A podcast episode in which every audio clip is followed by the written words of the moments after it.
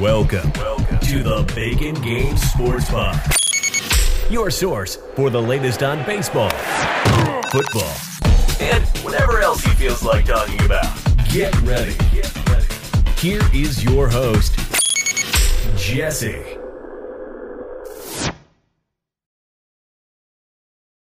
Hey guys, welcome back to the podcast. I'm here with uh, Jesse. We're here to talk some fantasy football and surprise, surprise, some more Falcons football. So, Jesse, why don't you uh, take it away real quick? Why don't you introduce yourself and uh, tell everyone what you're about? Yeah, man. Thanks for having me. So, um, big Falcons fan. Obviously, you know, I know he just had a Falcons fan on, but you know, we're all around the world, baby. We got to represent. um, so I'm a podcaster myself. I uh, host the podcast Manly Matters. So diving into uh, a little bit of issues surrounding masculinity nowadays. But um, you know, go check me out if if something you're interested in. But yeah, I'm here to talk some football. I'm ready for football season. So glad to be here. Yeah, fuck it. Let's do it, dude. All right. So, um, the first question that I have, we're gonna be doing some fantasy football stuff first, then we'll get into the Falcon stuff. So the first thing I had was, which team do you think will have like the most fantasy stars this year? Like basically like the most starters and good fantasy options at like quarterback, wide receiver, running back, tight end, you know, all that good stuff. Right. So I I actually came prepared for this, right? Ooh, so here I, we go. I broke this down into some tiers. Okay. Oh, Um, okay, God. All right, yeah, fuck yeah. I, I, listen, I like to come, you know, all in. So I think personally, my safe picks, I think Kansas City and Tampa Bay are going to be probably the safest picks for they're going to have the most high end players. I think that, you know, Kansas City, I think the one guy that people don't talk about enough um, in Kansas City, and I am an awful Georgia fan because I just forgot his name. Um, wow. Uh, Mecole Hardman. There you go. Yeah, yeah, yeah. He's, I think he's going to be a sleeper this year because he's very similar to Tyreek Hill, but um, I, I don't know that he's he last year was as polished as Ty, Tyreek Hill was. So I think this year could be a breakout year for him. Mhm. Obviously, um, t- like I said, Tyreek Hill. I think that Pat Mahomes is still the number one quarterback. I know that's you know maybe controversial. Some people say Lamar Jackson, but um, but I, I, my safe bet is Pat Mahomes all the way. And I think that one of the best pickups in the draft was Clyde Edwards-Helaire that they got because that dude is a baller, and he's going to fit right in to their offense. And it's believe it or not, I believe it's going to make them even better. So um, I think KC's a safe pick. I think Tampa Bay is as well. Yeah, yeah. I mean, I, I- like I like KC so far for sure. I um, yeah, Edwards Helaire was like one of the only guys that I really thought as a running back could like be like a fantasy star like Mhm. immediately out of the gate because he's just so dynamic in terms of like catching the ball and all that. So I think that's that's definitely good. And Mecole Hardman, people are sleeping on absolutely. It's like not even. It's it's ridiculous. The, the like second year wide receiver after done being a rookie, it's like they disappear. It's, it's crazy to me sometimes. So yeah, I, I, I totally get that for sure. And then And Tampa Bay, Yeah, Yeah, we don't I even see anything about tight end. Yeah, of course. I mean, speaking of tight ends, that's a segue into Tampa Bay. I mean, Yeah. The boys are back. You know, Brady and Gronk back together. Um, I, I'm not putting all my eggs in the Gronk basket because he has been, you know, out of the game for a little bit. But I never. I mean, as much as I don't like the guy and as much as he broke my heart in Super Bowl 51, you never bet against, you know, TB. So, um, Sure. I think that you know that connection plus Mike Evans is one of the least talked about superstars in the NFL. That dude is insane, and I I think it's maybe because he had famous Jameis throwing to him, um, who could you know overthrow LeBron James, um, but Mike Evans is just a stud, and Chris Godwin also a stud. So you've got two great receivers with Gronk, who's one of the all-time greats and arguably the greatest quarterback to ever play. Tampa Bay is a safe pick. Yeah, I, I I probably agree with that. Um, I'm curious for a few things. Um, so, I mean, Gronk is was good. Um, Mhm. he didn't have any 2019. He didn't play any games 2019. He's going to be 31. I want to say this year. Is that correct? I think that's correct. Somewhere in there, yeah. Yeah. Um, and they have two guys, young stud Cameron Brate and younger stud OJ Howard. There. Do you think that like one of them will shake out, or they'll combined will be good, or one of them will, besides Gronk, will be will be better for fantasy, or just like one of them will do it? You know Well, what I mean? I think I think Gronk's going to be the guy, um, Mhm. mainly just because of the familiarity with Brady. Mhm. But OJ Howard's a beast in and of itself, and um, he's he's a guy I feel like has been underutilized in Tampa Bay. And before, what's funny is before Gronk signed on, I said, "Man, OJ Howard's about to explode with Tom Brady." and then they signed Gronk, and I'm like, well, that kind of sucks for OJ Howard, but um, doesn't suck for Tampa Bay. I think that Mhm. if if I was them, I would run a lot of two tight end sets, um, because like you said, Brate's not a bad guy himself, and it's just gonna. I, I don't know. They just got weapons all over the field. It being Yeah. a Falcons fan, it terrifies me. it should, honestly. Unfortunately, as uh, as unfortunate as that is for you, yeah, the Buccaneers I think will be good this year. Yeah. Um, I also so the running backs um is something that I'm pretty interested in because I think Ronald Jones is getting a lot of disrespect. Um, I rewatched all of Tampa Bay's film in the offseason, and I, I loved pretty much all that I saw about him, and his his stats back it up too. He was the best running back in Tampa Bay for sure last year, and I pretty sure they lost Peyton Barber, and they Right. netted I want to say Ke'Shawn Vaughn or something Yeah, like that. yeah. Yeah, so I don't really see much competition for um for the running back there. I'm I'm excited for Ronald Jones. I think he's someone that you can't even ignore on that on that offense. Um, you know, Brady in the past is typically, I mean, Belichick maybe more than Brady has typically used the running back to great effect, right? So I'm just wondering. Um, I, I feel like that's like going to be really good. Uh, uh, really good for him. Just the other thing that I worry about is the offensive line, which I get, which is pretty good by PFF standards uh, last Mhm. year in, in their rating system. But um, and I know they got, I want to say Wirfs in the draft. They they drafted Yeah. a lineman in the draft. So I mean, you know, helping the offensive line is like pretty pretty key, pretty important for them. So um, I also think they have a really good defense. So keeping a running back uh, or having a running back who can run the ball, you know, keep the game out of reach, keep getting first downs like Ronald Jones, I think has shown himself to be able to do. Um, that'll be really good for him just in general because he'll get a lot of touches. And Brady is 42 or whatever the 43, however old he is. So, you know, maybe not throwing the ball 30 times a game. But I understand what you mean. They have weapons everywhere for sure. I'm not sure what the target share is going to be like because there's no bomb out boy as much as, you know, Tom Brady can still throw the deep ball. He's no Jameis Winston. Thank God for that, though. So, Right. yeah. yeah. Yeah, Brady's, you know, he's definitely gotten more conservative, you know, with his passing over the years. Um, I mean, he's like you say, he still can throw the deep ball, but I mean, you know, in your early 40s, you're not, you know, trying to sling it like you were back in 01. So, you know, it's probably going to be not as much dink and dunk, but it, it's going to be, you know, shorter routes, your your Nor- New Orleans Saints type offense probably. Mhm. Um, Mhm. but yeah, Ronald Jones is going to have to be good, you know, because Brady, unfortunately, I, I don't. Even though he is, you know, arguably the goat, I don't think he's equipped to throw the ball 40 times a game, you know, um, anymore. So, yeah, Ronald Jones is going to have to step up for him, but Mm. I think he is equipped to, and it'll be interesting to see. Yeah. Do you think arguably the GOAT or do you think Tom Brady is the GOAT? I know it is this, but I'm just curious. I know it's a so it's a tough question, and I've, I've debated this. I can't tell you how many times. I say arguably because it really ultimately depends on your criteria for the goat, right? If you want to say pure talent, no, I don't think he's the goat. I Mhm. think there have been more talented quarterbacks out there. There have been, you know, I think personally Peyton Manning is a more talented quarterback than Tom Brady. But if you want to talk about the just the will to win, the just kind of that it factor, I mean, it's hard to say he's not. I mean, the guy's got, you know, so many rings. Yeah, okay. I'm yeah, I'm just I'm just curious. I think I think I'm uh, gonna have to sim for Tom Brady because that's just what I have to do. Um, Yeah. as much as I don't want to, because um, I mean I'm I'm in the New Jersey, New York area, so I have a lot of friends and family that dislike Tom Brady, and then I'm Right. also a Jaguars fan, so he's Oh. crushed my heart twice in the playoffs. So Yeah. Yeah. um. But yeah. Anyway, go ahead. You you said you had another tier, right? That was the number one tier. What about number two? Number Right. two So tier? the number two tier is my potential for these are offenses I think that could explode this year. Um, and this really hurts to say, but New Orleans, um, I think that Michael Thomas is the second best wide receiver in the NFL, and I'll Who's fight number- anybody on that. who's number one? Julio, the man Jones. Um, yeah, okay. that that's a little homer in me, but uh, but no, Michael Thomas is great.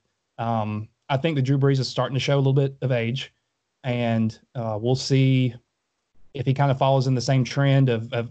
I mean, he's not having a steep decline, but he's having a little bit of a decline. A lot more check down passes, a lot more you know short routes.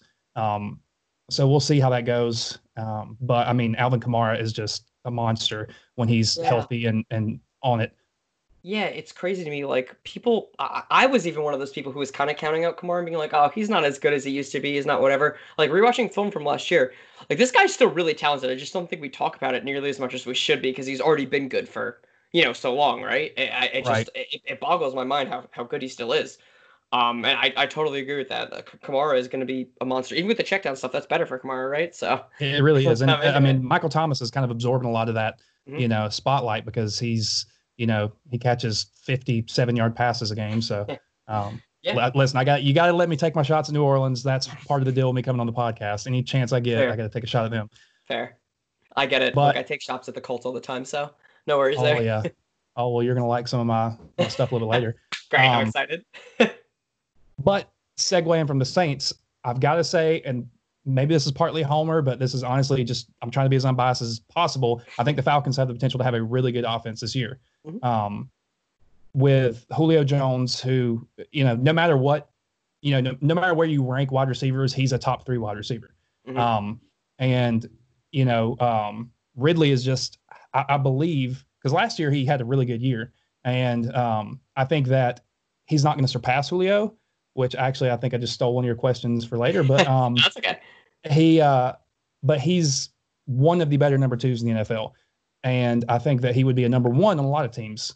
So um, obviously, those weapons, you know, Matt Ryan is polarizing in Atlanta, but he's got a lot of arm talent, mm-hmm. and I think the addition of Todd Gurley is huge. And there's a lot of questions around his health, and a lot of people are kind of discounting that. But frankly, from things I've heard, he just wasn't super happy in LA. Mm-hmm. And um, he, he kind of got abused in LA the year before last. I mean, they mm-hmm. they right. treated him like the the workhorse. Um, so I think it was just a matter of time before he got hurt. So they're saying his knee's back to 100%. I think that if it is, it's been so long since Atlanta has had a stud running back. I don't even know what it's going to look like if we have, you know, a really good running back. Um, but yeah, Baltimore. Oh, and well, we'll talk about him in a minute. Um, mm-hmm. Baltimore, I think, is another one. I don't love their wide receivers, mm-hmm. but I mean, Lamar Jackson. You yeah, know, he, he's he's going to make people around him better. Um, mm-hmm. You know, when your secondary is constantly worried about the run, then you know, I'm not saying that garden receivers is going to be a second thought, but you know, your safeties are thinking, man, this guy's going to break loose at any time, and I'm going to have to go chase him, um, which can mentally pull you away from the receivers, mm-hmm. and you know, it helps guys get open. So, don't love their receivers, but you know, they're good enough. Mark Andrews is a solid tight end, um, and then you know, Mark Ingram's a beast in and of itself. So, mm-hmm.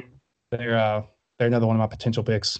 Yeah, for sure. Um, yeah, just to comment on those last two. Yeah, I, I would agree with both those. Although you're missing the team I picked, man. Oh no, we're, we have to fight, dude. Wait, wait, I got two more. What, okay, what's your next okay. team? Uh, yeah. So the team I had for this was the Browns, dude. I think the Browns are going to be insane offensively this year. I'm a huge believer in Baker. I, I don't think Beckham has lost any kind of step. I, I, I refuse to believe. I refuse to take any Odo Beckham slander. He's still a top five wide receiver. It's inevitable in my opinion. He's he's amazing. Um uh, Jarvis Landry had a great year last year. People ignore that, but he had he had a really good uh, another Jarvis year. I'm gonna look up the stats real quick, but um, my rec- uh, my recollection is that he had a, a killer year last year, and that was on a pretty bad offense with a pretty bad head coach. So yeah, um, yeah, I mean he was you know uh 83 games, over a thousand yards, six touchdowns. Like it's not the worst thing in the world. He's obviously not, yeah. you know, back to Miami level of catches or anything like that. But I mean, Jarvis is a fine player as number two because I think Beckham is an easy number one. Um, right. they have two the, the best running back combo in the league. Is that is that weird for me to say? I I I'm I'm a Georgia right? fan, so no, okay. it, it's not weird at okay. all. okay, there there it is. Yeah, I mean Chubb and and uh, Hunt like that. I mean, I know they're not going to get they're not both going to be like top 12 running backs, but I mean, it wouldn't surprise me if Chubb is a top 10 running back and then uh, Kareem Hunt is like a top 30 running back. That wouldn't surprise me in the slightest. And I then Chubb they just finished the season, what, number two in rushing yards last year? Is that right? I mean, was the number one guy before Hunt came back. And then, right. I mean, McCaffrey had the number one spot, but that's, you know, that was an insane year for him. Exactly. Yeah. So, like, yeah, I mean, I, um, I, I feel like even besides that, they signed, uh, you know, your boy Austin Hooper to a, a, one of the biggest deals uh, for a tight end, I think possibly ever. I know you're yeah. t- you're you're the average. I think um, what whatever the guy's name is is in L.A. that used to be San Diego. Uh, Hunter Henry. He has like yeah. a, a, higher contract per year because it's the whatever uh, I don't know whatever franchise tag or whatever they used on him. Um, but yeah, I mean, so they're paying a wide receiver, a, a tight end a lot, and he was good for you guys. So I assume yeah. you hope to be a top twelve guy again. Um, right. So I feel like that's my offense pick. I mean, they got Jack Conklin to really help the offensive line because I know they struggled a little bit with that last year. So I'm I'm ready to go all in on the Browns, man. I, I, don't disagree. And actually, they are in my third tier, my sleeper tier. Mm-hmm. Um, okay. I have the Browns. So I think not a lot enough people are talking about the Browns mm-hmm. and their offense. But just quickly, the last two I had in the potential best offenses, I had, um, and this is kind of a, a, surprise pick, is I have Arizona. I think that Arizona is going to surprise some people this year. Mm-hmm. Um, I'm not a huge believer in Kyler Murray, but I think Kyler Murray has a lot of potential. And I mean, you add one of the top, I'm going to say top three. I think my top three receivers in the league are Julio, Michael Thomas, and DeAndre Hopkins in whatever order you want to put them in. Mm-hmm. Um, mm-hmm. And adding, you know, DeAndre Hopkins, and you already have Christian Kirk, who I, I think is an undersold wide receiver. Uh-huh. Um, I think you've just got a you've got a really good offense there um, in Arizona, and, and Kenyan Drake came out of nowhere to be a stud there towards the end of the year. Mm-hmm. Um, so I, I really like the potential that they have there in Arizona. And then Seattle is my other pick. I mean, it's it's hard to bet against Russell Wilson. The dude's mm-hmm. just a baller. Yeah, I, I, I would definitely agree with that. I'm a huge DK stan. Um, mm-hmm. I'm sure my listeners don't need to hear me uh, yell about how good DK is, but he's so fucking good. Yeah. Um, I hate three cone drills now forever because of him because he was so good at he was so bad at them, but so good as a receiver, and people are so dumb. But anyway, no, I mean I, I could agree with what we said. The tight end situation is fluid, bad. Yeah, I don't know. Yeah. I I mean they, Vannett is no longer on the team if I'm correct. Um, I'm curious what their depth chart looks like at tight end, but I mean the rest of it, yeah, seems good. People are really sleeping on Chris Carson. I think I've seen him in ADP like around like 60 or something like that. I could be totally mistaken. Um, let me look that up real quick. Chris Carson ADP because I am solid year. Yeah, I I could have just been totally misquoting that because it looks like he's going to be a second rounder, but still. Um, okay, well, uh, okay, consensus. Um, in PPR is 36, which I think is kind of disrespectful anyway. Or in standard, yeah. it seems like it's 27, which is probably pretty good. But I might even have him in my top. I, I probably have him in my top 10 of running backs. Um, probably yeah. right. Uh, yeah, yeah I, I, would say so. Yeah, he just seems to be getting a lot of really bad looks this year. I don't know. I'm, I'm excited to have Chris Carson as my second pick, dude. I'll go Saquon, Chris Carson all day. That sounds fucking amazing, dude. Sure. yeah. Um, did, sorry, did you have any more on the tiers, or do you want to say oh, about that? Or? Yeah. Just my sleeper picks, right? So you yeah. mentioned the Browns. Yeah. I'm I'm gonna say you talked about running backs, and yes, this is also gonna sound like a homer pick, but I just honestly believe in the guy. Um, I think Detroit has the potential to have a really good offense this year, mm-hmm. um, because Detroit hasn't had a number one, like a stud number one running back in a while, um, probably since Barry Sanders. And I'm not comparing DeAndre Swift to Barry Sanders, but um, DeAndre Swift is a dynamic running back. I mean, I got to see what he did, you know, for three years at Georgia, and and the kid's just something special. Um, mm-hmm. He's the best, and and I love Nick Chubb, I love Sony Michel, but DeAndre Swift is the best running back to come out of Georgia since Todd Gurley, mm-hmm. and um, you know, putting him there with Matt Stafford, who Matt Stafford has all the arm talent in the world. It's just a matter of you know they've never had good run game, they've never had a great offensive line, right? Um, and they pretty much pay one player a ton of money. Um, I still am upset about you know Megatron's whole career. That dude yeah. should have won multiple Super Bowls, but um, but I think now, I mean, you got Kenny Golladay, who's you know he's a good receiver. I, I won't say elite, but he's a he's a good receiver. Mm-hmm. Um, you know, Marvin Jones Jr. is is solid, and then you know now you add a premier running back, potential premier running back mm-hmm. um, to the mix. I think Detroit could be pretty good, and then Cincinnati. I think Cincinnati's interesting, and that, they're definitely a sleeper pick because we got to see what old uh, old Joe's going to do.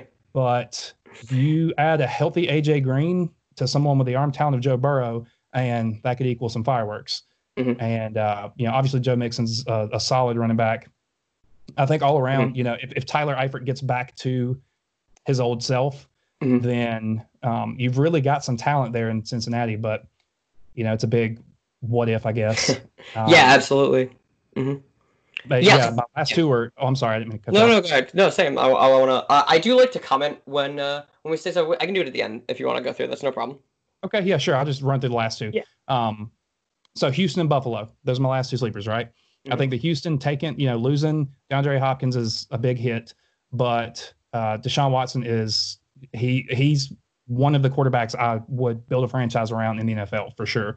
Um, the dude just got a ton of talent. He's he's just gritty. I love what his I love what he's about in his makeup. So um, I even you know Will Fuller I think is an underrated receiver, and adding David Johnson. We'll see what David Johnson's capable of. If he can get back to you know his two years ago, David Johnson, then it could be it could be something nice there in um, Houston and then Buffalo.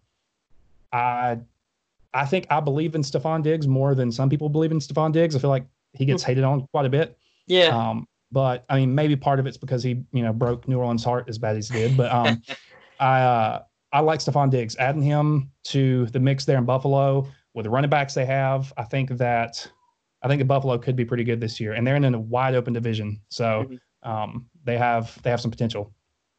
Yeah, okay. I want to go through each one you said one by one. The first one I think you said was Detroit. Detroit. Okay. Yeah, I like Detroit a lot too. Um I the tight end they have Hockenson was not my favorite tight end coming out of the draft, but I still think he Mhm. can be really good. Um I still think he can be good. Matt Stafford is getting a lot of praise like on Twitter and stuff like that, which is good. I don't know that he's like elite and I think people might be overinflating him now where he was definitely underrated before. I think people are starting to overrate him a little bit now because Right. he had a lot of those years going back where he was literally stat Padford and all he would do is throw to Megatron and hope it would come down with it anyway. But he seemed to move past that. He seemed like he's actually coming to be a pretty good quarterback now. Not elite, not top ten, but like he seems to be a pretty good quarterback right now, which is which is great. Good for him.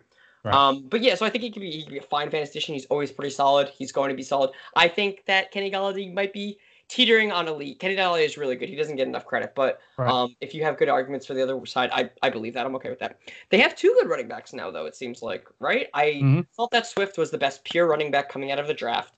Um, but I don't know. Carry Kerryon Johnson's only three years. This will be his third year. I know he's been hurt a lot, but he can still be really good. I don't see any reason why, besides the injuries, that he wouldn't, you know, come back and be an important piece in that offense. So If Um, Kerryon Johnson gets back to form, Mhm. especially back to Auburn form, then you're talking about arguably potentially the best running back duo in the NFL. mhm. yeah, I, that's that's definitely possible. I, I honestly think that could be possible. And this is Matt Patricia's year to prove it. So he's got to win at least ten games and win a playoff game. So he's got to be using all those guys to their full effect, right? That has to happen one of these years. Oh years. yeah. I don't fucking know that guy. I don't know, dude. He should just be a rocket scientist, right? I don't know. Um, no, but okay. Um, the second one I think you said was Cincinnati, or was that the third one? Right. Yeah. Cincinnati. Okay, Cincinnati. Yeah, totally. I buy that mostly because that defense is absolute hot garbage, and it hasn't gotten any better. Joe Yeah. Mixon is good. Um, they have their first oh, uh, first round pick from last year returning from uh, a torn ACL or whatever he missed the whole last year. So hopefully the offensive line gets a little bit better. Um, I love Joe Burrow. He was probably I haven't really scouted or looked at quarterbacks as much as I probably should, or uh, as much as I um have like in the past. Forever, he's the best guy I've ever seen. That's that's what I'm trying to get. He's the best quarterback Yeah. I've ever seen. He might be the best overall prospect because I value like position value.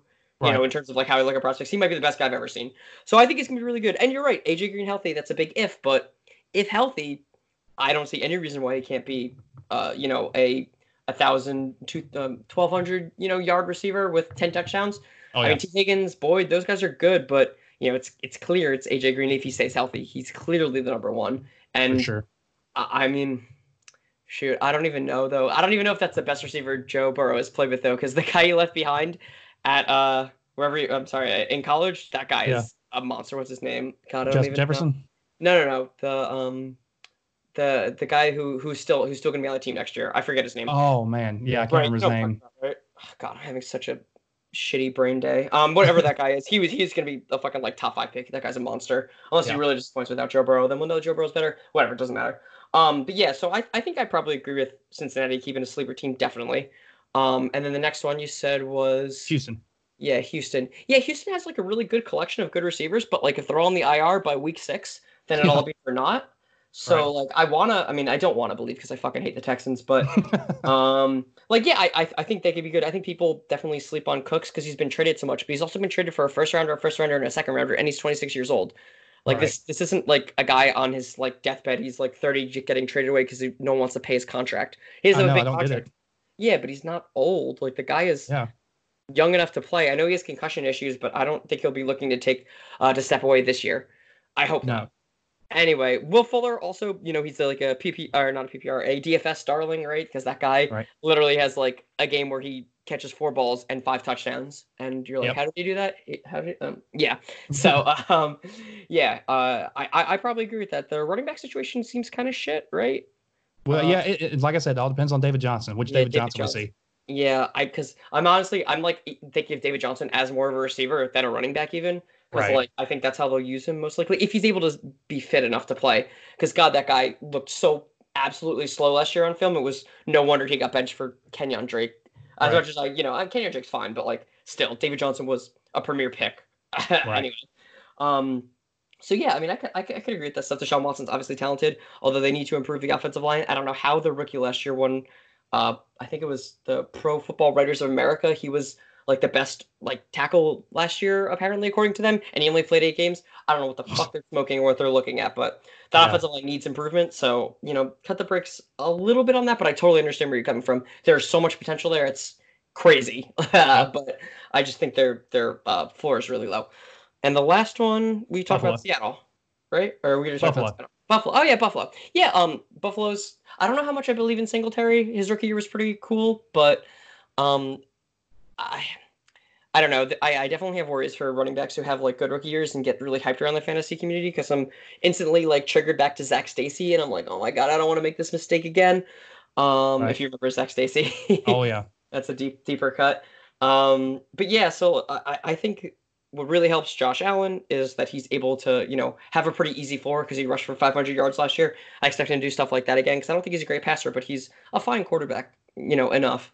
Um, so I think there's an easy floor for that. Stefon Diggs is a good player. John Brown kind of played out of his shoes last year. I don't really Yeah. expect to do the same, especially with a guy like Diggs taking over. So I'm I'm excited for Diggs for sure. I think I'm more excited for two pieces on that offense than the rest of the offense. But I understand what you're saying. If all goes right, it'll be they'll be a good team next year for sure, in a kind of weaker division for sure without Tom Brady.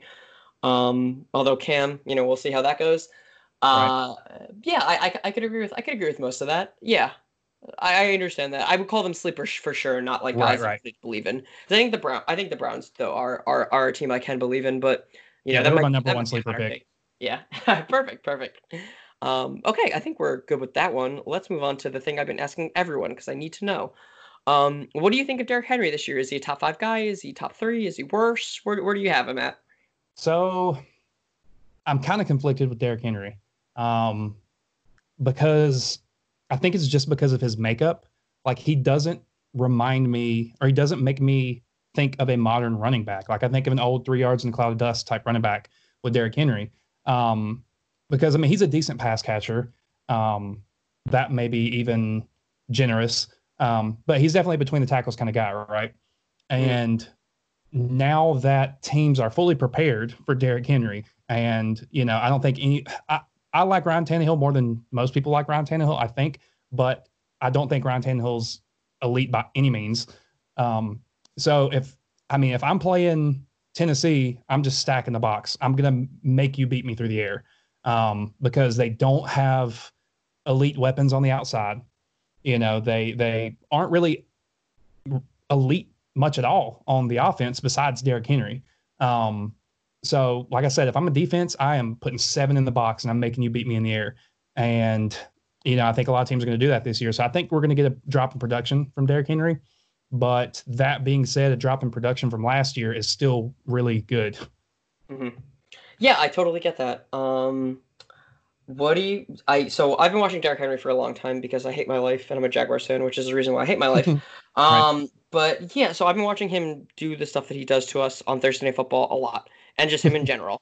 Um, he really feels like a guy who's kind of like you said, where he's like an old bruiser, which I, I always kind of like. Um, to be honest, I'm like a huge AJ Dill- Dillon stan, so Yeah. um, I like I like that a lot. But I'm just wondering if the offensive line is going to be worse with the loss of Jack Conklin. The whole right side of the line is going to be filled with newbies, and I don't think I think their center kind of played out of what he normally plays out. I forget his name, but I Mhm. remember looking at PFF. Seems to be the case. I could be totally wrong. PFF could totally be wrong, but they're the best numbers game I can get for offensive line without actually watching film.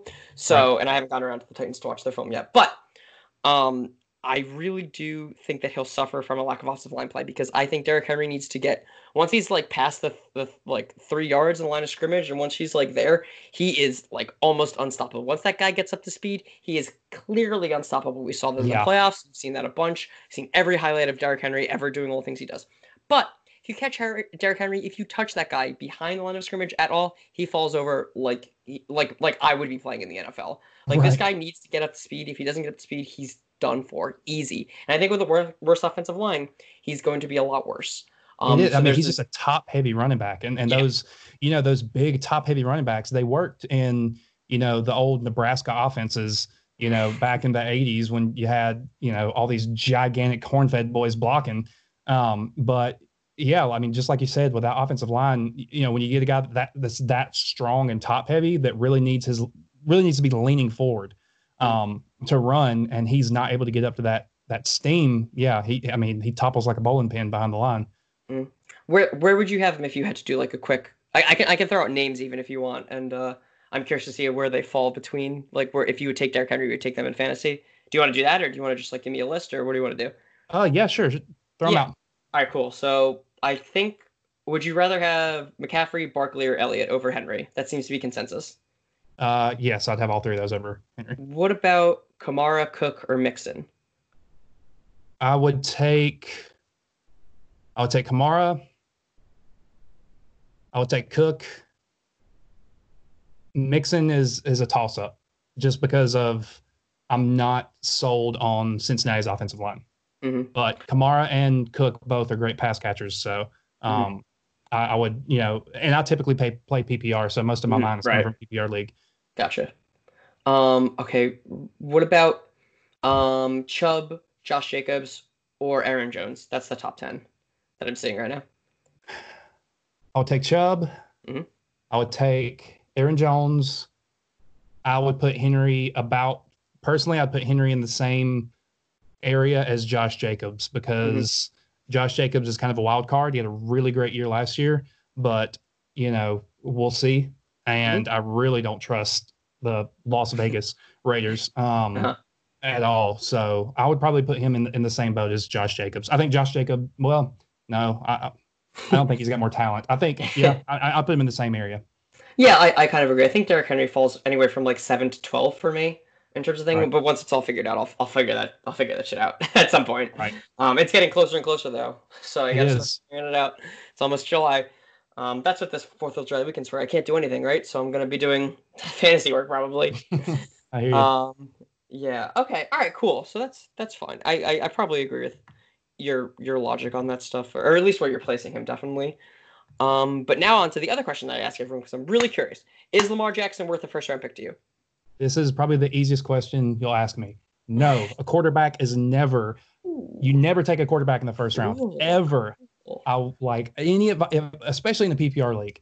Um, if I I can't think of a quarterback ever in history that was good enough to take in the first round.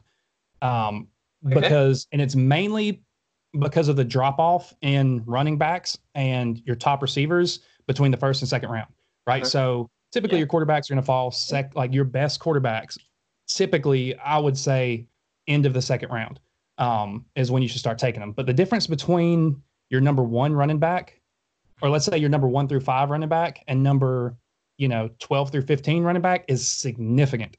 And so if you're taking a pick in the first round and you're taking, um, you know, Lamar Jackson, unless you're in like a 14 deep league or something like that, I can't think of a scenario where it would be worth taking him over even a number two wide receiver on a really good offense. So, um, but when you in the first round, most team, you know, or most leagues are 10 to 12 people. So, I mean, think of the significant amount of running backs and wide receivers you can get with those first 12 picks. They're going to put up, you know, consistent numbers. Um, no. So the, the short answer is no, I would not, I would not. And I don't even think Lamar Jackson's the number one fantasy quarterback personally, but I would say no, he's not worth the first round pick. Okay, cool. What what if I told you that the difference from number one Lamar Jackson to number two Dak Prescott was more significant than the difference between Christian McCaffrey, the number one running back, and Derrick Henry, the number two, uh, number two running back? Would that change your mind? No. It, it I mean, I I understand what you're saying, mm-hmm. but no, because you got to kind of look at the risk reward, right? So say you take say you've got the 12th pick and okay, I'm the last pick in the first round. You know, all the number one or all the elite running backs have been taken. All the elite wide receivers have well, not all the elite wide receivers, but you know, 11 picks before you have been the top tier guys. Mm-hmm. So that's only 11 of the top tier guys in the NFL. You have so many other starting running backs, so many other starting wide receivers, number one wide receivers that you could pick. You know, so if you're talking about Chris McCaffrey for sure is going to be off the board. Um, you know, your Julio Jones, your DeAndre Hopkins, your, you know, all your top guys. But then a guy like Aaron Jones is, could be, could very well be there at 12. And mm-hmm. I'm not taking a pick. I'm not taking a quarterback over one of those top tier running backs just strictly because of the way the points are spread out. And like I said, that's typically coming from a PPR league where mm-hmm. scoring's a little different. Mm-hmm. In a standard league, uh, maybe, maybe mm-hmm. if you're in a 12 deep league, it would be worth it to take him in the first round. But like I said, I would still draft Mahomes before Lamar Jackson, but that's just me. So I understand your logic too, and I agree with that mostly. I think that's why we normally take uh, well, we don't take quarterbacks in the first round, right? Because they're so bunched up together. Like I could take the tenth quarterback off the board, and he could easily be like the fifth, or like he could easily be, you know, a guy worth starting every single week. I totally understand right. that. Um, I think Lamar's different because he runs the ball so effectively, and they they right. use him with the ball. So I I think I'm going to end up taking Lamar at the end of the first round. I think that's where I'm end up going to land, uh, where I'm going to be landing. But I understand what you're saying too about like position scarcity and stuff too. Like you only start mm-hmm. one quarterback, right? Unless we're in a super flex league. But obviously in a super flex league, he's worth a first round pick because you take quarterbacks in the first round anyway. So like that's right. fine. Um, I was never going to take a guy like Patrick Mahomes in the first round ever, even after like coming off of last or two years ago when he was, you know, amazing. he was still amazing last year, just injured. But um, I was never going to take a guy because he can't run the ball. Um, I think a guy who can run the ball is someone possibly worth being a first round pick. I, I want to say Vick was a first round pick back in the day, um, but mm-hmm. that was also like way before the fantasy community became more, you know, uh, I think understanding of how you know quarterbacks aren't, you know, the type of guys that need to be taken the first round, right, or, or stuff like that at least. So right. I I think there there's probably a disconnect back then, um, compared to where we are now. So I think I'm going to end up with Lamar in the first, but a late first rounder. Sure, I take the top wide receivers, take top three running backs, top three wide receivers, probably Kelce before him, maybe consider it. Um, so I yeah, I'll take Kelce or even possibly Kittle over him. Ooh, okay, interesting. Yeah, I think I'm probably on Lamar more than Kittle, but um, I mean Lamar's pa- passing stats were were pretty crazy last year, so I understand there's were. probably a regression coming. Um, I would think there's regression coming in that in that sense, but and call me gunshot on those you know mobile quarterbacks. There's mm-hmm. I get it. Just scare me. You know, um, I was sold on RG three. I thought RG three was going to be the second coming, and you know, my God, his knees are made of water. So, you know, I'm, sure. I'm, I'm, I don't wish it on him. I hope you know nothing mm-hmm. but the best for Lamar Jackson. But I'm right. scared that he's going to get hit by some safety. He's going to hit him low because God knows you can't hit him high. Mm-hmm. Um, and you know, one knee injury and and that uh, it could be it could be bad.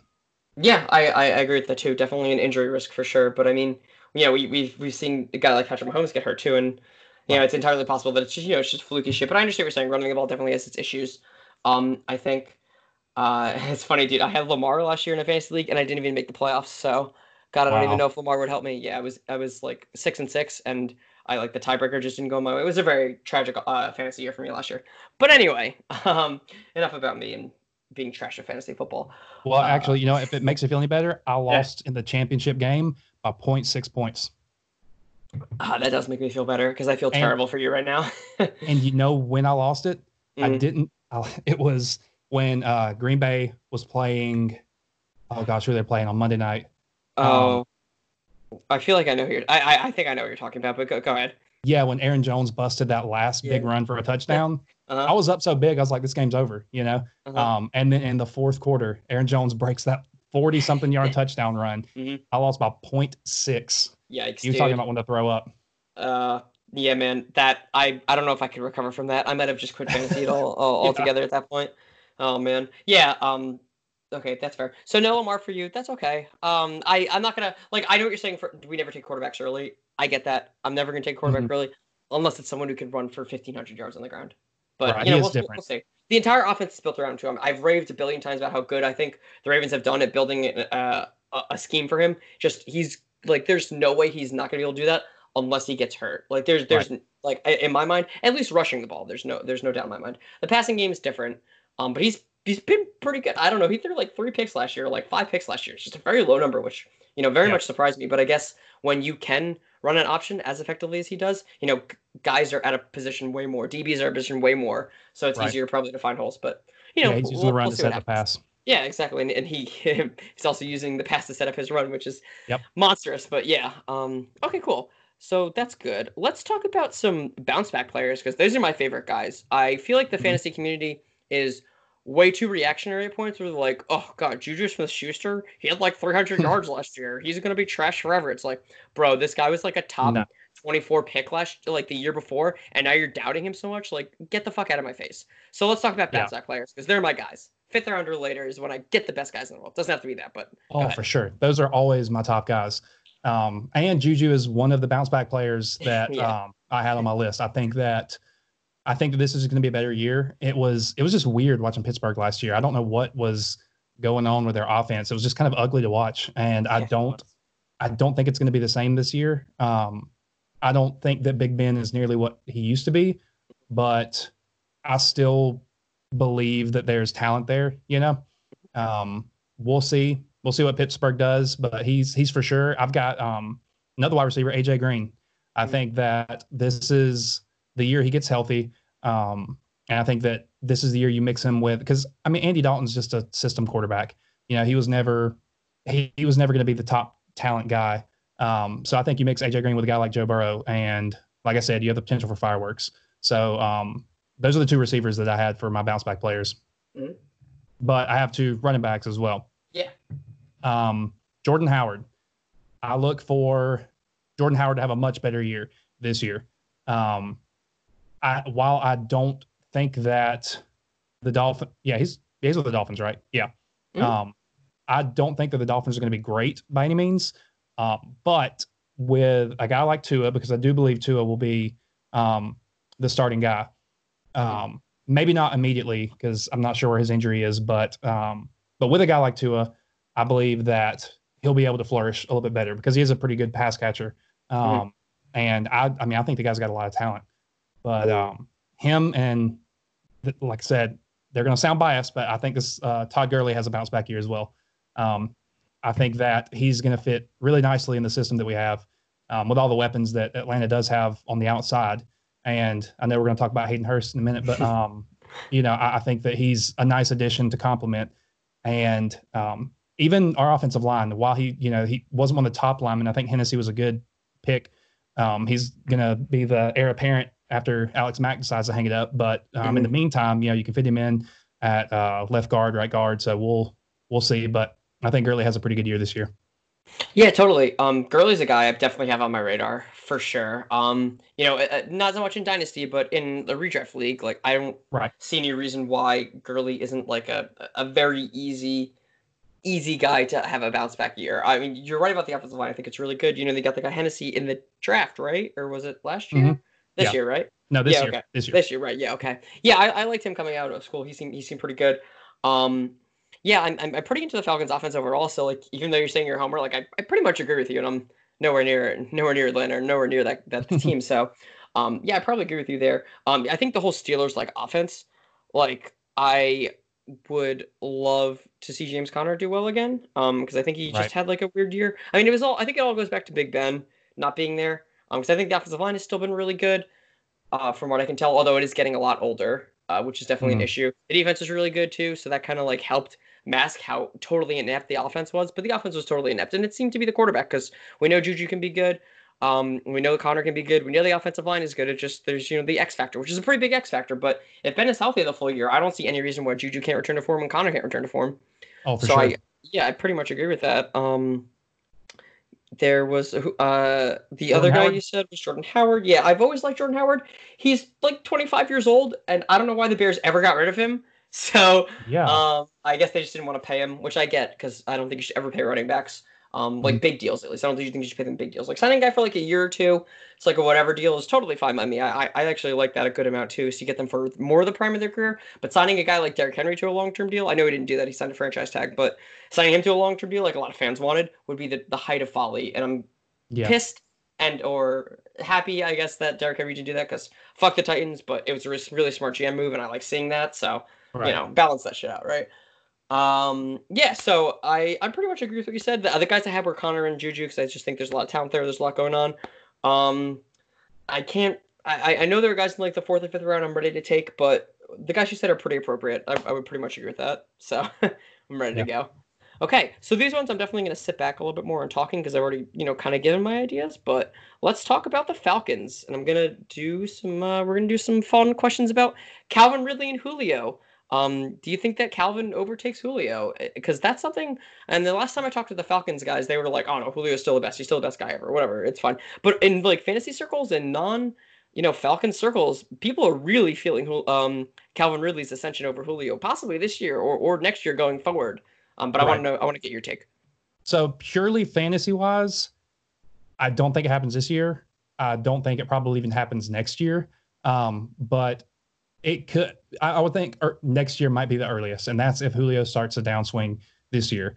But um, I mean, Julio is just a physical specimen. I mean, the dude doesn't make sense, and you know the the only way Calvin could possibly overtake him in fantasy is if teams kind of start doing what they did pre Ridley, and they start just singling in on Julio.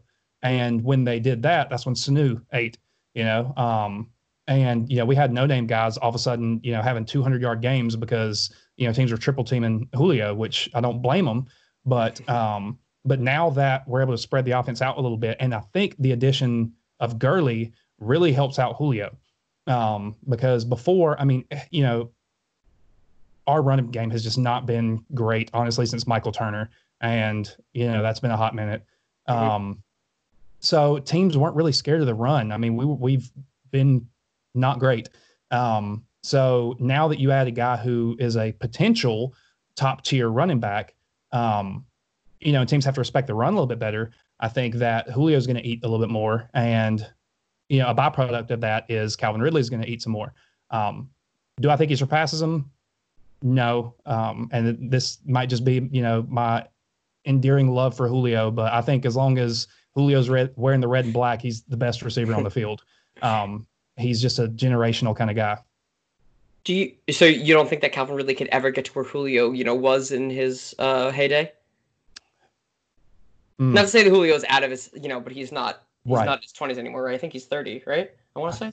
Yeah, I think he turned thirty-one this year. Um, I don't know. That's a tough one. I love. I mean, I love Calvin Ridley. Yeah. I think Calvin Ridley has a lot of tools. He's just he doesn't have the physical tools that Julio has. Um, Calvin is an extremely crisp route runner, and uh, I mean he he's he's tough to guard. Mm-hmm. But the one thing that very few people have that you know guys like Julio have, guys like honestly Michael Thomas doesn't even have it. Um, you know Odell Beckham Jr. doesn't even have it, but like mm-hmm. DeAndre Hopkins does to an extent. But mm-hmm. um, you know Julio and Megatron are, are kind of just physical beings. I mean they they you know, he shouldn't be able to run as fast as he does and jump as high as he does for as big as he is because he is a big dude. Right. Um, so no, Calvin Ridley's just not that imposing physical threat. So I don't mm-hmm. know that he could ever really surpass him. Um, but no, I mean it's I don't know. That's a tough question. That's a very nuanced question. yeah, for sure, for sure. I, am just curious to get the opinions. Obviously, you know, Calvin Ridley is this will be his third year, right? I want to say. Yeah. Yeah. So yeah. like we're, we're we're not even sure. Although to be fair, he is Wait, I thought Calvin was a lot older than I thought. I could be entirely miscorrect on that or incorrect on that. I, I just like, thought. Sorry, God. Oh, I think Calvin's like 5'10", 6 foot maybe. No, I meant I'm oh. sorry, his age. Why do I feel like he's like older than I think he is? Because Julio was a lot younger than I thought. Yeah, okay, Calvin's 25. I, I thought Julio was like like close to like 33 or like 34. I just I don't know where I've been living, but he came to the league when he was 21, so kind of makes sense, I yeah. guess. Um, okay, yeah, he's cool. he's only 31, I think. Yeah, yeah, he is. You're you're right about that. Yeah, that was that's still crazy for me to hear. um, right. Yeah. Okay, so the next one I have, I'm a huge Hayden Hurst fan. So is Hayden Hurst going to be better or worse in fantasy than Austin Hooper was? That is so. I really mulled on this question. Um, okay, let's hear. I think, in all reality, I think they're going to be pretty similar. Um, I think that there is a and this this is going to sound like a complete cop out, but I think there is a very high possibility that he is less productive, but I think he has the ceiling to be even more productive. Um, so being being a Georgia fan, a UGA fan, um, I watched Hayden Hurst at South Carolina, and the dude just like manhandled, you know, some of our defensive ends, and then somehow managed to get open. You know, I mean, he didn't have like insane numbers in college, but I mean, I want to say he was first team All SEC or maybe even first team All American his uh, junior year. Um, he was a physical specimen in college.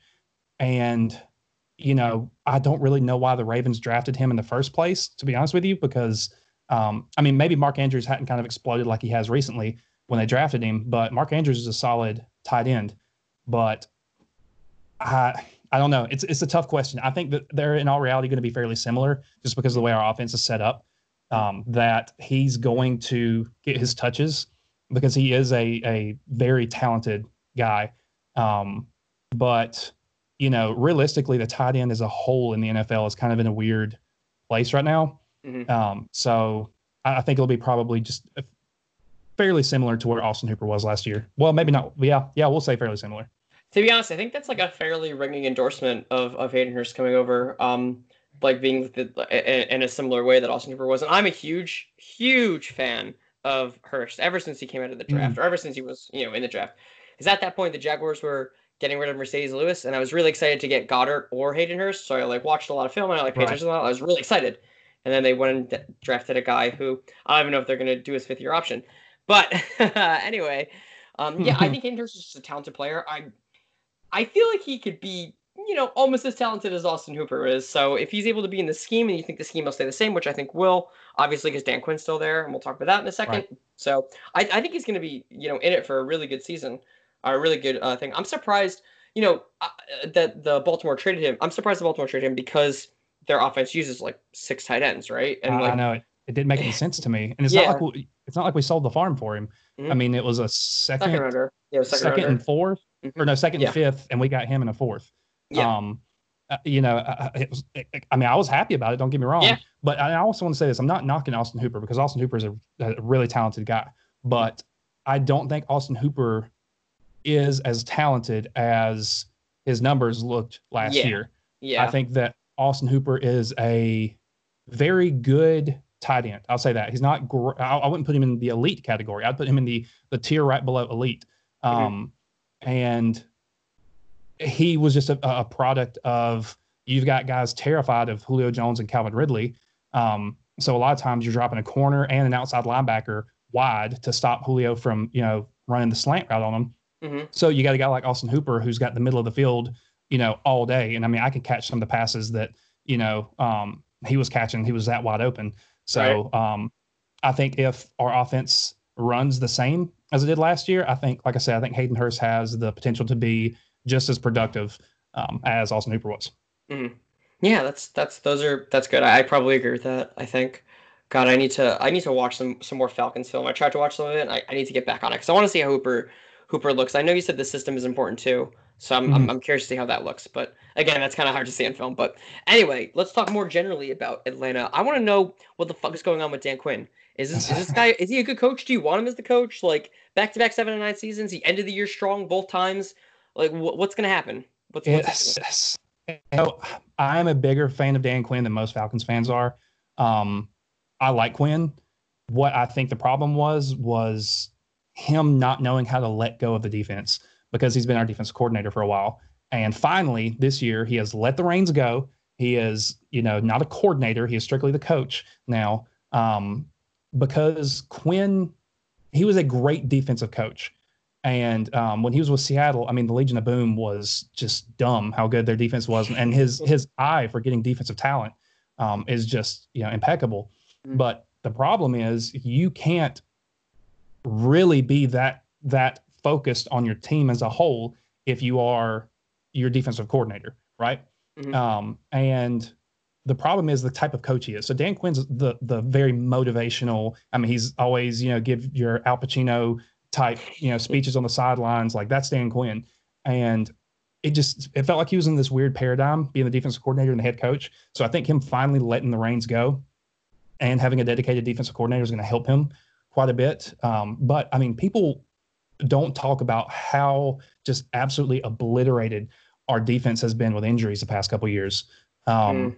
I mean, it has been insane. I mean, the, one of the guys that no one talks about um, is Keanu Neal, but that dude, if he can stay on the field, was I mean, he really looked like the mm-hmm. the the second coming of Bam Bam Kam. Mm-hmm. I mean, he was just a headhunter.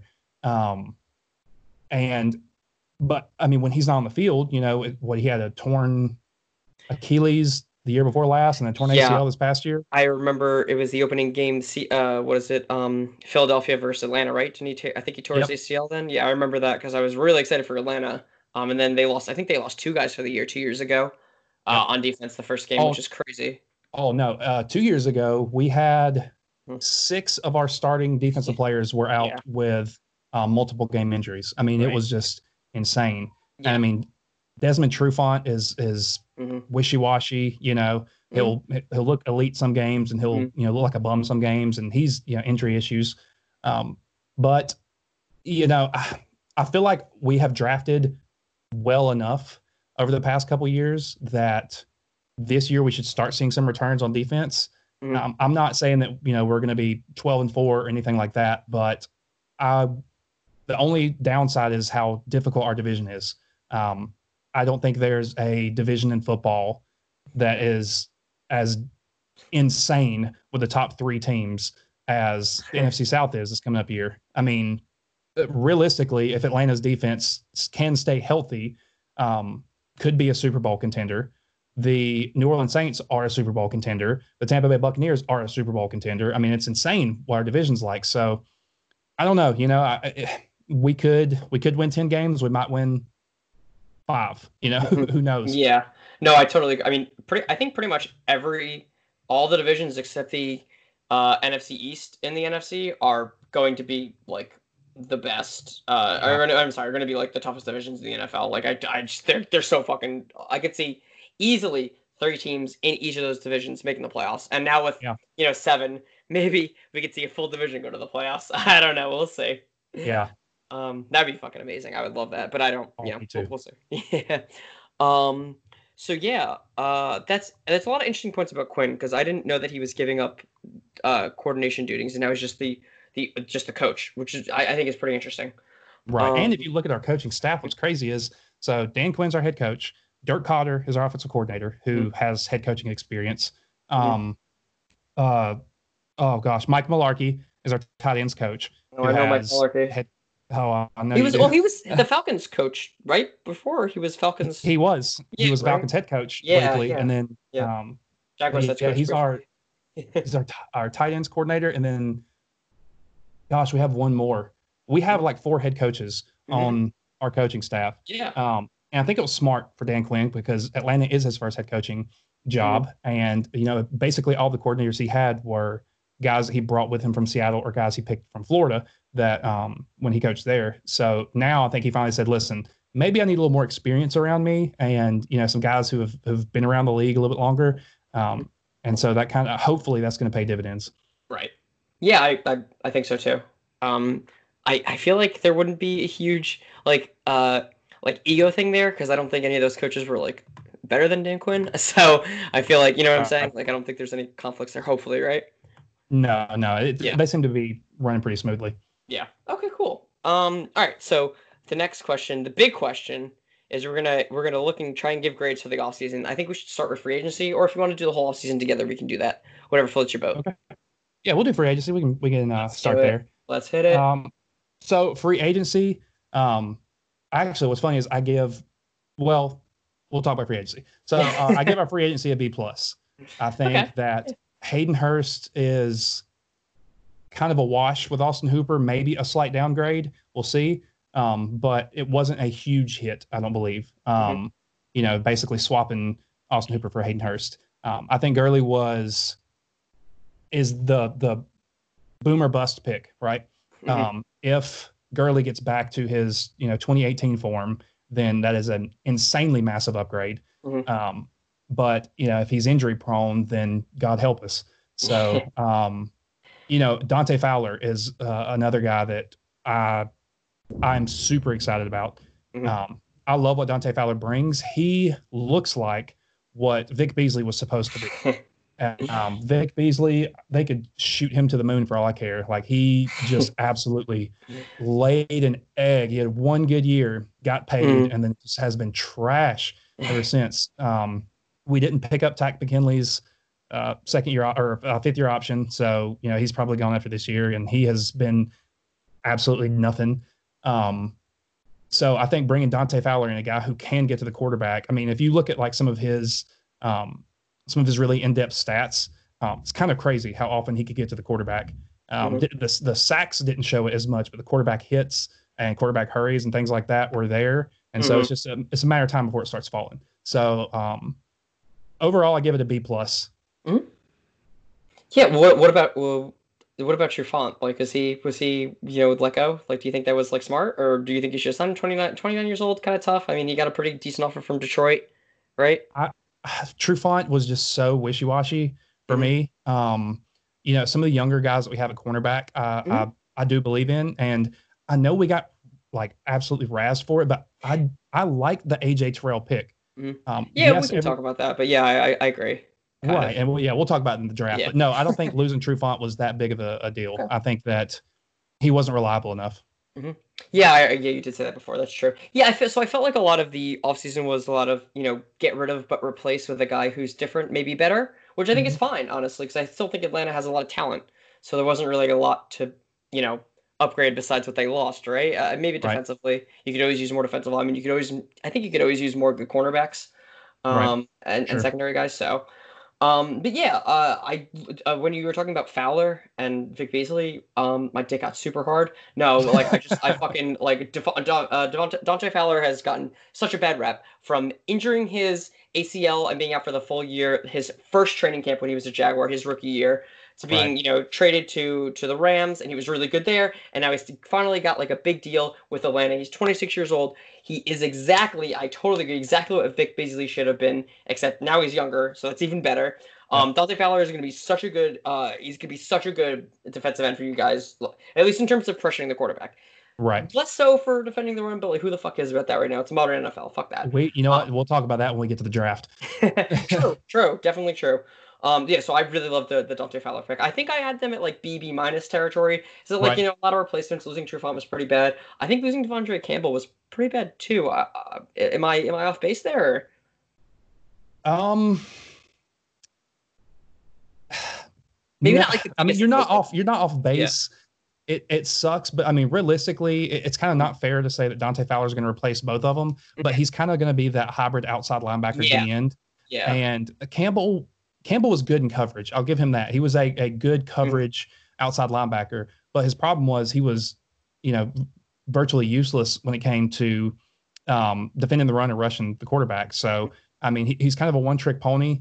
Um, I, I think he's more of a package guy than I would Okay. want to be like a premier outside linebacker type guy. So Mhm. I, I didn't think it was that big of a hit. I think Gotcha. Fowler is going to kind of fill his role pretty well. Okay, cool. Yeah, I mean, I, I that makes sense uh, when you put it like that. Okay, interesting. All right, cool. Um, so we can move on to the draft now. I'm very interested to talk about the draft. You seem like you're a pretty big college guy, so um, I am. think I love college. Good. Yeah. So yeah, AJ Terrell. We we got mocked for that AJ Terrell pick, and for one game, everybody wants to to list one game because everyone saw the national championship and everyone saw him get torched a couple times by Justin Jefferson. But Mhm. Justin Jefferson is another physical specimen. Yeah. That dude is a beast. So I mean, yeah, it that wasn't a great look, but if you look at AJ Terrell's stats throughout his college career, I mean, they are impeccable. I mean, the dude was a shutdown corner Mm-hmm. besides one game. You know, if you're going to judge a guy off of one game, then you know uh, that's that's not a great look. Mm-hmm. Yeah. Yeah. So- for sure. I think that he's got the the one knock I have on him is he is very much a play the man kind of guy, which is good, and it- and it's um you know Dan Quinn's a, a you know we're a, a very much a man coverage type corner, um but he could work a little bit on high point in the ball a little bit better. He's not that typical ball hawk corner. Mhm. Um, you know, he's definitely not your Deion Sanders type. He's he's more of a almost even a Richard Sherman type, right? Not Mhm. putting him on that level, but you know, Richard Sherman, yeah, he'll get his interceptions. But Richard Sherman's just going to be on you like wild on rice. That's kind of how he's Mhm. played um, his career. So I like the AJ Terrell pick. I think it is a um, a good future replacement for Trufant, if not uh, you know this year. Okay. Yeah, that's interesting. Um, do you do you think Isaiah Oliver is going to be able to take the the next step in order to you know be like the you know one A or one B whatever with uh with with Terrell? I so I really like Oliver. Mhm. Um, I think he's got a lot of upside. I think that we saw several flashes of it last year. It's just our defense was so injury plagued, especially our whole secondary. It's tough to it's tough to be a guy that's growing and getting better when the rest of your defense is just trash, especially in the secondary. Um, Uh-huh. and so he did get picked on some. Um, but even when he wasn't getting picked on, it you know it was he, he showed signs of being a pretty decent cornerback. So is, is he ever going to be a you know top five corner? No, but can he be a solid, you know, one A one B type? I, I think so. Mm-hmm. Okay. Yeah. Okay. Cool. Um, I like the Marlon Davidson pick, but I'm sure you've got a very a good opinion about that too. Marlon Davidson is one of the steals of the draft. oh, um, okay. I'm going to say it. Uh, mm. so being, like I said, a Georgia fan and watching the SEC a lot, um, Marlon Davidson is a monster in the middle of that defensive line because I'm assuming I don't think we're going to move him outside. I think we're going to put him um, in the middle. But the reason he's a steal is not just because of his physical acumen and everything that he has, mm-hmm. but you're pairing him with Grady Jarrett. I mean, mm-hmm. Grady Jarrett's a top, at worst, a top five, you know, defensive tackle. Um, so you're you're pairing him with a guy who's already elite, and so now all he's got to do is just learn and be good enough.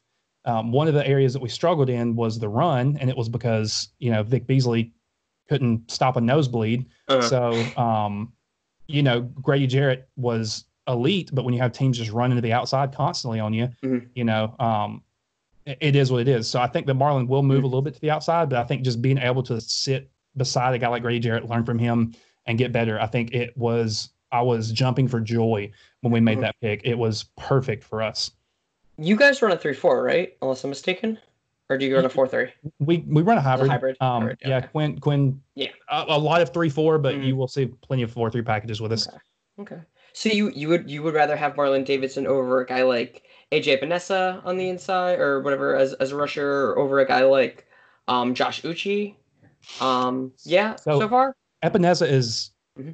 really good. I yeah. like him a lot. Mm-hmm. Um, but he's, I mean, he's pretty much an outside guy. Yeah. Um, yeah. And I figure, you know, we we still do have Takk for this year, mm-hmm. and um, the Dante Fowler being kind of that hybrid guy. Mm-hmm. Um, yeah. You know, I figured we probably weren't going to pick a defensive end up early. Mm-hmm. Um, we, you know, and with Epenesa going when he did, it just you know it made sense to take a guy like uh, Marlon Davidson to to clog up the mm-hmm. middle. Yeah. Okay. That that's totally fair. Yeah. Especially, I feel like a lot of teams run a hybrid now more than anything, right? So. Right. Yeah. yeah. That, that makes a lot of sense. Okay. Cool. Yeah. I, I I definitely wouldn't call it steal the draft, but I did like the pick. It was probably my favorite pick for them. Mm-hmm. I think even in terms of talent, I think Davidson might be more talented than Terrell. But it was such oh, honestly, it was such a deep cornerback class too, and I said this like a billion times. It's such a deep cornerback class. Like the fact that Terrell was even like five on some people's boards, he's still a really good cornerback. Like I don't really right. care. Like that's still really good. So yeah. Yeah. And I think we talked a little bit about Hennessy, but if you want to talk more, I think he was a good pick for sure. You know, even old offensive line, right? Older offensive line. So right, I, I, like him. Um, so I mean, we plugged up uh, in last year's draft. We took two offensive linemen in the first round. Mm-hmm. Um, mm-hmm. So uh, you know, both of those guys are we're just young. You know, they they had some signs of you know good snaps, some signs of bad snaps. So we'll see how they do. But um, but no, Hennessy I like you know for the center pick, and and especially since he's show he's shown the versatility to be able to move around on the inside, um, and possibly plug him into one of the guard positions. But um, mm-hmm. I like that we have prioritized taking uh, offensive linemen within the first three rounds the past two years, um, mm-hmm. because mm-hmm. yeah, God, two years ago offensive line was a joke. yeah. Dude, do you think there's ever been a a trade where some team has traded a really good center for like a position player or something, and it's ever worked for the team that traded away their their good center. Do you think that's ever happened to anyone? I'm just thinking about Alex Mack. Yeah, that was, was like God. Trade. Him, what a steal, and Max Unger, what a steal! Like, yeah. fuck, dude. Like, getting getting offensive lineman that just speaks. Uh, just, the way around about me talking about this is that just speaks to how good offensive lineman is and how prepared you have to be to to fill in the holes for guys when they leave. You know, it really, and you know that is switching gears to college real quick. Um, so one of the reason why Georgia went from being like kind of a, a joke in the SEC to being, you know, one of the top, yeah, we'll say the past few years top 10 team. You can say um, it, yeah. yeah, a, a, championship contender, right? Yeah. Um, is because Kirby Smart came in and said, I am prioritizing the offensive and defensive line, period. If, the, if we get skill position players they're elite, awesome. I am prioritizing the lines of scrimmage. Mm-hmm. And we went from you know being a top 25 team to being a top five team. So um, it's it amazes me when I see teams trade away offensive linemen or even defensive linemen for skill position players. Skill position players come and go. You know, yeah. they're finicky. You'll have a guy who, you know, catch 1,200 yards and you know 15 mm-hmm. touchdowns, and the next year have 400 yards. Yep. But an offensive lineman is just a physical specimen. They have to be able to just take punishment and you know move other big guys around. Don't ever trade somebody away who was elite at that position ever. Mm-hmm. Yeah, no, I get that. I totally get that. Um, now the most important one we need to talk about is the seventh round pick and the punter. How how big of an impact do you think that's going to have on the team's winning uh, this year? How big? Uh, you know what? That adds three wins right there. There it is. That's all I need to hear, dude. That's all I needed to hear. Yep. No, but uh, I think we need to talk about Hawkins for sure. I mean Walker too, but I think Hawkins was a guy I was very interested in. It seems like he's gotten a lot of hype for being a fourth rounder, so I definitely yes. want to feel about him. I, I actually really like Jalen Hawkins. I'm glad you mentioned that because that was uh, uh, something else I wanted to bring up. Is that um, I think that he was another. I don't know that I'll say he was a steal um, in the fourth round, but I think he was definitely a really good pick in the fourth round.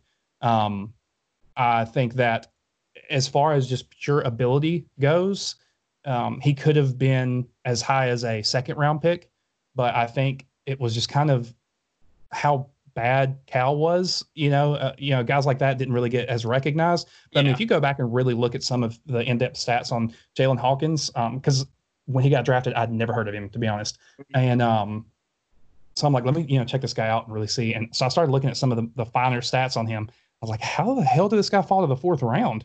Um, so I, I don't really know what the knock on him is. Honestly, I haven't watched a whole lot of tape on him, mm-hmm. but um, yeah, as far as just pure stats and and you know the numbers go, the dude's mm-hmm. elite. Or yeah. he was in college. So I, I, love that pick. Yeah, same. I, I agree with everything you said pretty much. I, I watched the little film I could on YouTube about him, but I, I'm a huge fan. Huge fan about him. Yeah. Um, do you want to talk about Walker? We should talk about Walker for sure. The linebacker out of Fresno State.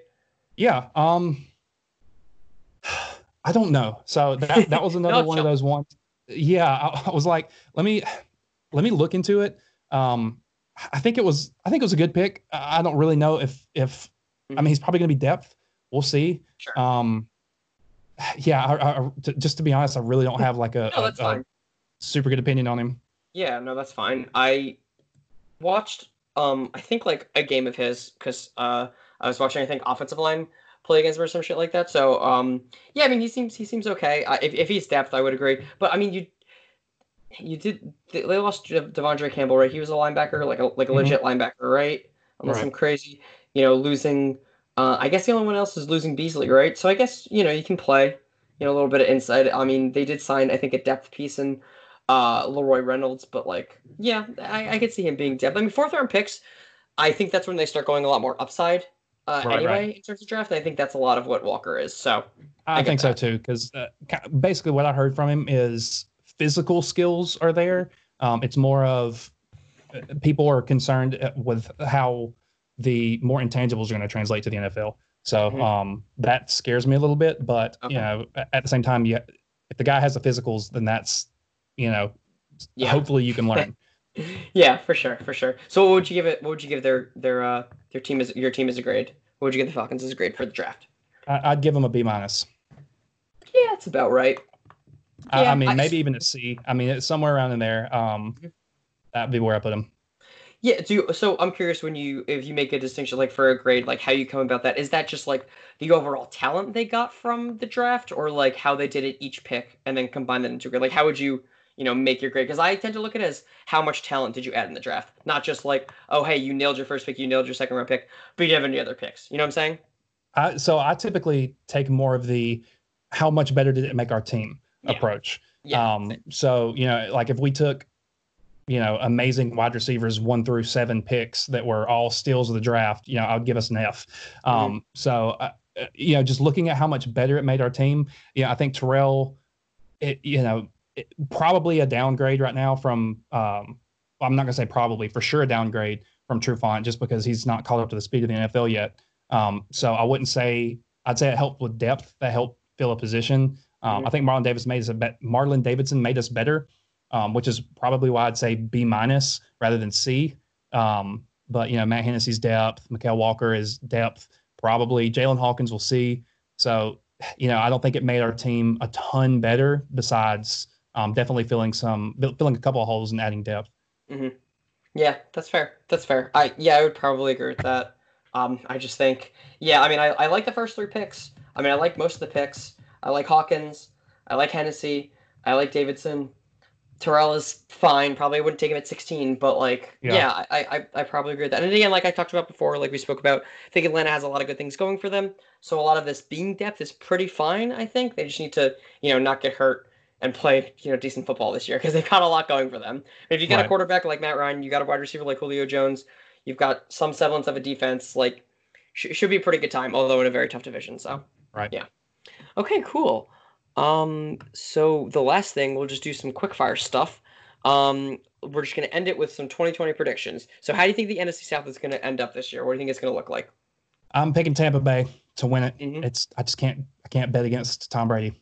Mhm. But I Okay. think that the the Saints and Falcons are both um, going to be in the hunt for the wild card. Um, okay, so it goes, so it goes Tampa Bay Saints Falcons, Tampa Bay Falcons Saints. I, I would say probably Tampa Bay Saints Falcons. Okay, okay, that's fair. But Yeah, that's probably is fair. this is going to be really specific. But I think that all three of those teams are going to be within three games of each other. Yeah, I mean, I could definitely see that. That's not. Yeah, that's that's pretty. I think that's fair, uh, for Yeah. sure. Um, yeah. Um, you don't think there's any chance the Panthers have? Uh, right? There's no Yeah. chance, right? I think the Panthers are going to be real Yeah.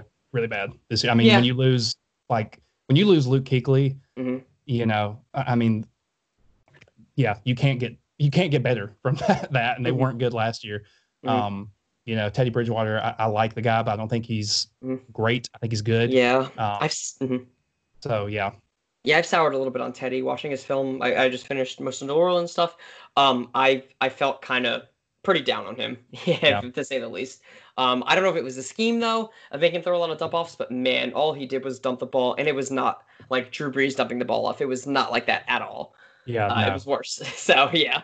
Um, okay, cool. Yeah, I think though. Um, to be fair, um, I think that uh, Carolina had a really good draft, and I think that the Matt did. Rhule turnaround could happen in a year or two. I, I wouldn't I wouldn't be surprised if next year they're competing, or even the year after that they're competing, because I think that's something he's been able to do at schools, and I think they've got you know a pretty good talent base. You know, even, they have a lot of d- dead cap this season. I think it's the most in the NFL. I want to say Mhm. going to the year. So you know they'll spend in free agency next year. I think it's it's probably or possible that they make a turnaround. So yeah, Yeah, not and this I mean- not this year. And they added, uh, oh gosh, uh, offensive coordinator, Jesus, he was at LSU. Uh, Oh God, I feel like I know who you're talking about, but I'm so bad at college stuff. So yeah, he, I mean, uh, he turned Joe Burrow from a mediocre quarterback to, you know, what looks like the, you know, greatest quarterback we've ever seen. So, um, you know, their offensive coordinator they got awesome. But yeah, I, I do think it's going to take a couple of years. I think that Mhm. Carolina is actually going to have to pretty much tear it down and build around um, McCaffrey.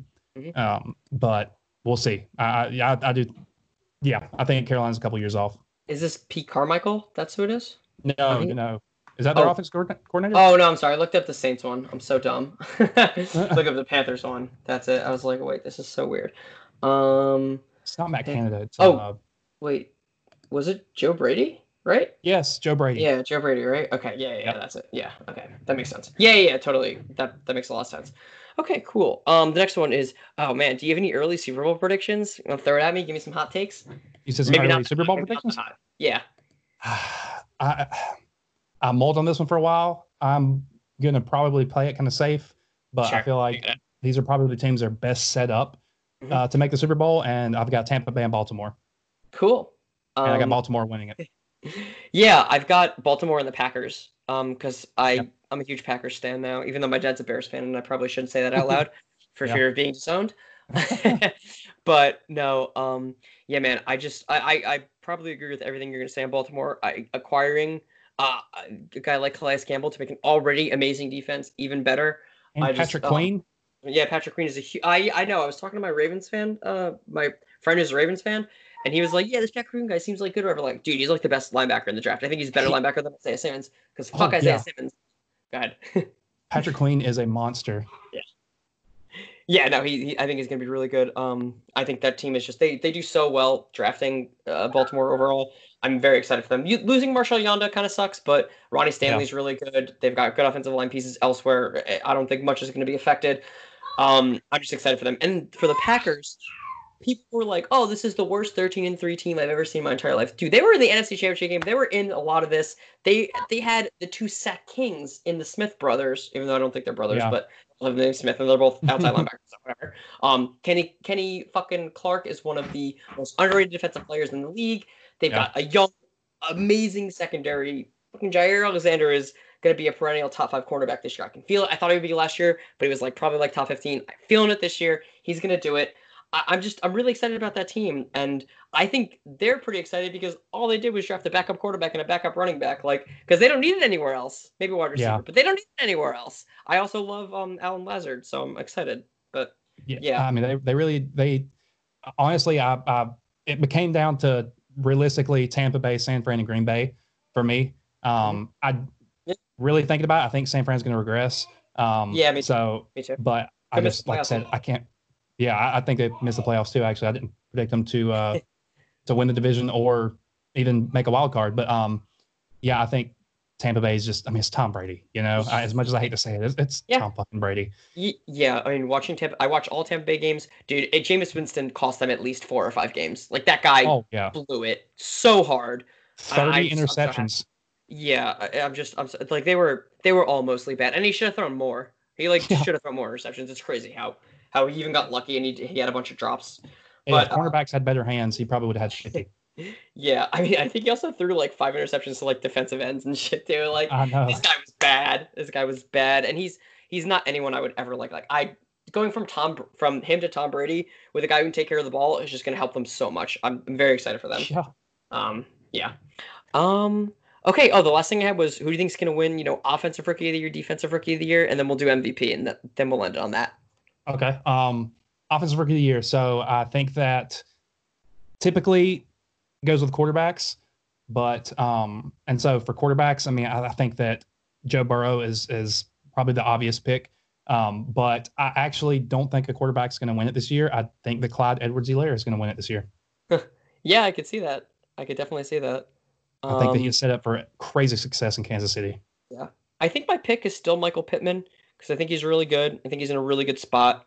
Mhm. Um, see, because yeah, I mean, honestly, I, I, I, if I'm gonna place like bets on it, and it's like Joe Burrow versus the field, I'm gonna take the field. I think. Yeah. Um, even though Kyler won it last year because he was the number one pick, and Gardner Minshew had a better season than him and won He six did. games in only 12. Or won six games in 12 games, was six and six, while Kyler was six and nine and one. So fuck you, Kyler. You didn't deserve it. Although I think he'll have a better career because I think he's a really good quarterback. But Gardner should have won that last year. But you know, the number one Yeah. pick, the pedigree does help with the, with those choices. So you know, picking a guy like Burrow is like probably a safe bet because you know that's the guy's judging on already because he's got the pedigree. So Right. And, but I mean, don't slip on Tua as well. Um, Yeah, you know, he, he could he could really turn um, Miami around. We'll see. yeah, man, Miami dude, they're such a walker. I feel like they're anywhere from like three and thirteen to ten and six. Man, Uh, they're gonna be. Yep. Oh, I'm gonna be so weird watching them. They have possibly the best cornerback trio in the NFL. Yeah. Duo in the NFL. I don't know. We'll see. Um, did you have defensive rookie of the year? Yeah. So I'm actually this one may surprise you a little bit. Uh, Okay. the obvious pick would be Chase Young, Uh-huh. um, but I'm actually not going with Chase Young. I'm going with Javon Kinlaw. Mm, okay. He's my surprise pick. I think that so I watched this guy in college, or I watched Chase Young too. Um, but Javon Kinlaw is different. You know, Georgia's offensive line last year was historically good, you know. Um, Mhm. and yet he manhandled our offensive line in the South Carolina game. I was like, this is never like our offensive line was better. They, they were like breaking down some of the advanced analytics. They were better than like 14 NFL offensive lines, right? Yeah. And he was manhandling some of our guys. Um, and I was like, what is happening? Um, dude's just a monster and he's just a physical specimen. I mean, Chase Young is too, obviously, but I think that Javon Kinlaw's set up uh, better at San Fran since Mhm. San Fran already has a solid defense. So he's going Right. to get shine a little bit more. Whereas Mhm. Chase Young, I mean, Washington is an absolute dumpster fire. Um, you know, Chase Young is pretty much the only shining beacon in that whole, you know, Mhm. team. So um, I think that he's going to have a little bit harder of a time. They're going to key in on him. Yeah, that's that's totally possible. I uh, don't remember what I answered last time. Uh, I think that Derrick Brown is the most ready, uh, talented player to like go into the. NFL um, defensively. I think. I think he's even more talented uh, at his position than, which is a worse position, obviously, than Chase Young on defensive tackle. Not as you know flashy, not as probably not as um as useful, but I think he's the most NFL ready guy. I think he's going to be probably the best best defensive rookie, even if he doesn't win the award. That's probably what I would say. Like him, him, he's the best rookie. But if I were to pick someone, I don't remember what I picked last time. I might pick someone, you know, on a little bit better of a team. Um, right. possibly a team that you said was going to win the Super Bowl Patrick or go, go into Super Bowl. No, no, no, dude. I've got. Uh, sorry, the opposite team that you said, Tampa Bay. I think really? Antoine Winfield could win it because Antoine Winfield is fucking amazing. I don't know how he fell in the second round. You're, you're not wrong. Yeah, and What's funny is such... I actually had Patrick Queen rated as my third. Um, but no, I mean you're right. He's he's there in Tampa. He's set up for success too because Tampa's defense yeah. is solid.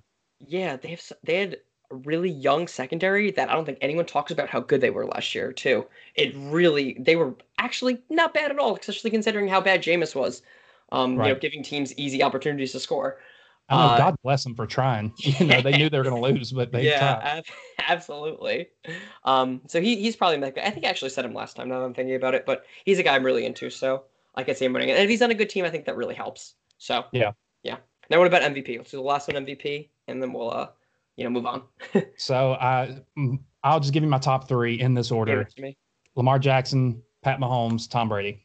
Yeah, I like, yeah. I don't think there's much to say. They're just like the most talented guys there, right? Like, yeah, talented. I mean, the quarterback's going to win it. the quarterback always wins it. Yeah. So, uh, you know, as as much as I, I mean, yeah, they're the the quarterback, but you know, God, there's some times where I swear, you know, running backs need to win it. But, um, but I mean, Lamar Jackson is just a physical freak. Pat Mahomes is a physical freak, and Brady's got the rings, and yeah, I feel like sometimes he gets credibility because of what he's done in the past, but he's also super talented. So Right. It's hard to bet against those three.